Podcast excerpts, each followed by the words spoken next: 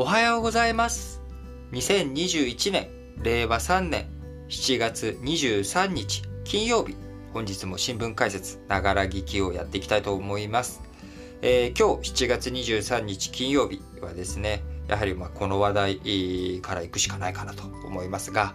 東京オリンピック、えー本日23日夜に開幕をします。えー大部分の競技会場無観客となる異例の大会となりましたがさまざまな制約新型コロナの影響にもかかわらず200を超える国地域から過去最大規模の約1万1090人の選手が参加します。競技数も33と過去最多となり、この今日から17日間の大会で選手たちが最高のパフォーマンスを演じられるよう、日本側は重い責務を担うということになっております。えー今日開会式ということになりましたが、あ観客が入ってくる開会式やその他えー競技においてですね、えー観客が入ってくるのは全体の約3%ということで、えー観客受け入れの方針が決まる前、一般向けに363万枚を販売済みでしたが、大部分が無観客となり、有効なのは約4万枚ということになりました。その結果、大会組織委員会が当初900億円と見積もっていたチケット収入は数十億円程度に激減ということになりました。えーロンドンでは約1090億円、リオデジャネイロでも約350億円あったんですが、まあ、こういったものと比べてもですね、異例の少なさということになりました。えーその一方、大会運営にかかる経費、えーコンパクトなあ大会にしますということで2013年招致をしたはずだったんですが、蓋を開けてみればどんどんどんどん経費が膨らみ、さらに、えーこの1年間の延期、えー新型コロナ対策費用、えーこういったものが積み増された結果、あ昨年の12月時点で、えー1兆6440億円と、延期前から2940億円膨らんだという格好になっております。えーまた、東京大会、この東京オリンピックの経済効果、もともと2015年12月に日銀が試算した際にはですね、25から30兆円、えー2014年から2020年の実質国内総生産の押し上げ効果があると、えーいろんなね、えーその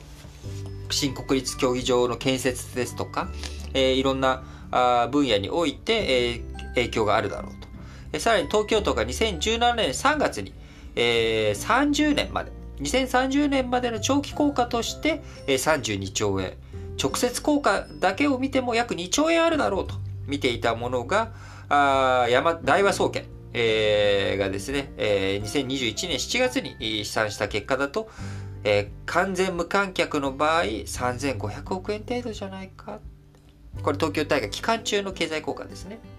えーさらに野村総研も同、えー2021年7月、えー試算したところ1兆6771億円程度しかないんじゃないかということで非常に、えーオリンピック、えー招致をした際にはですね、えーアベノミクス、えーの日本経済再生、えーこれを歌う力を持っていくんだというようなところがありましたが、まあ、経済対策という意味では、まあ、空振りで終わってしまいそうだなというところです。えーさらにですね、えー日本のこう組織委員会、えー止まらぬ瞑想ということで振り返ってみればですね2015年に、えー国立競技場のデザイン、えー一番最初はねあのイランの方のあのなんかすごい前衛的な感じの競技場のデザインで行こうとしたわけですけれども、まあ、ちょっと建設費があまりにもかかりすぎる整備費が必要だっていうことで、まあ、白紙になり、まあ、今の形のちょっとこあのシンプルなえー新国立競技場。僕はね、あのシンプルなの結構好きですけどね。となったりとか。あるいは公式エンブレム。あの T の文字覚えてます ?T。T の文字のね、なんかあれ。あれが、あ東洋模倣の疑惑が浮上して撤回して、まあ今の、あのー格子柄になりましたけど、まあ僕もどっちかっていうとこの格子柄の方が好きなんですけどね。じゃあ最初からそうすればよかったじゃん、みたいな。で、2019年には当時の JOC の武田会長が、えー招致にあたってですね、えーいろんな疑惑が。不正を行ったとかですね、えー汚職絡みとか不正送金とかね、まこういった、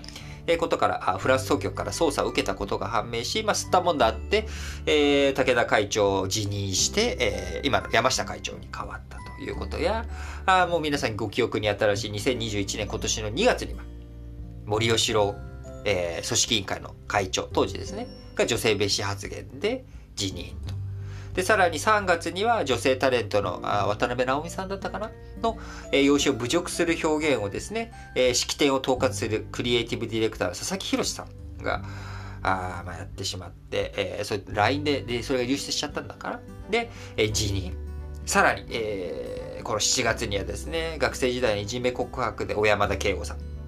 えー、ホロコーストを揶揄したあ小林健太郎さんということで、まあ、どんどんどんどんこう人権意識の低さというものが入実に出てきてしまっているわけですけれどもこれあの今年この7月のお二人小山田さんとですね小林さんの件については若干僕は危惧しているところがあって当然彼らがやったいじめや、ね、ホロコーストのコントなどは許されるものでは決してありません。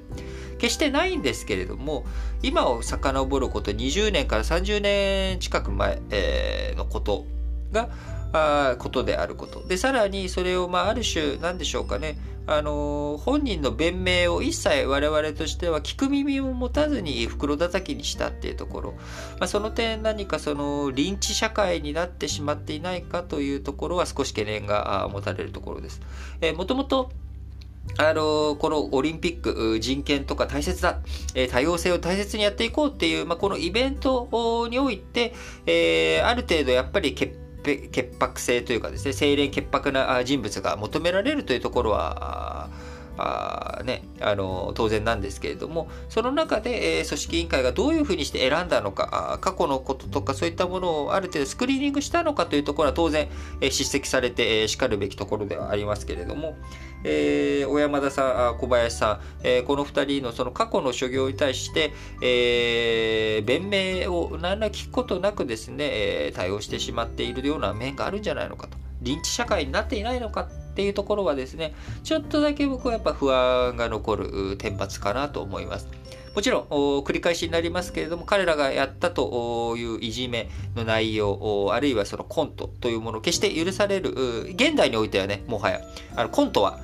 現代においては特に許されませんし、えー、その20年前、30年前の日本社会においても、決して万人に受け入れられてたものというわけでもないというところは、あのー、振り返らなければいけませんし、いじめ問題についてはですね、あの、インタビュー、雑誌のインタビューで本人が喋ったこと、あれ、どれだけ本当の話なのか、どれだけね、あの、持った話なのかというところも、個人的には分かりません。分からないですけど、当然いじめとか、あれ書いてあることが事実とあれば当然許せ、許されるべきことでも何でもないとは思うんですが、なんとなく、なんかその辺、どんどんどんどんオリンピックというものを使ってですね、なんかオリンピックに関わる人のあらを探すような動き、そういったものが、えー、起きてしまっていないかなっていうところはね、非常に、えー、注意深く見ていかなければいけないところだと思います。一方、オリンピック動くにあたってですね、え、交通規制、えー、国立競技場などで交通規制、えー、周辺でね、起きてきたりとか、あるいはオリンピックを標的にしたサイバー攻撃、え、こういったものも動き出しております。え、オリンピック、明るい側面だけじゃなくて、やはり負の側面、え、サイバー、テロの問題とかセキュリティの問題、え、ございますので、しっかりと見ていく必要があるなと思っております。え、さらに、東京では新たに1979人が、え、の感染が確認されたということ。さらに国内全体では2ヶ月ぶりに5000人超というような状態になっております。えー、どんどんどんどんデルタ株、が増えてきて感染力が増えているということではあります。えー、その代わりですね、重症化リスクについては、あのワクチン接種が高齢者を中心にワクチン接種が進み始めたということもあって、えー、死亡者や、えー、重症者数というものは低く抑えられているように見受けられておりますので、まあ、このままやはりワクチンをしっかりと接種をしていく、えー、そして、えー、ワクチン接種がある程度いくまではあ感染抑止のためにですね、行動の自粛というのが求められるんだろうなと思っております。はい。えー、それでは次の話題に移りたいと思います。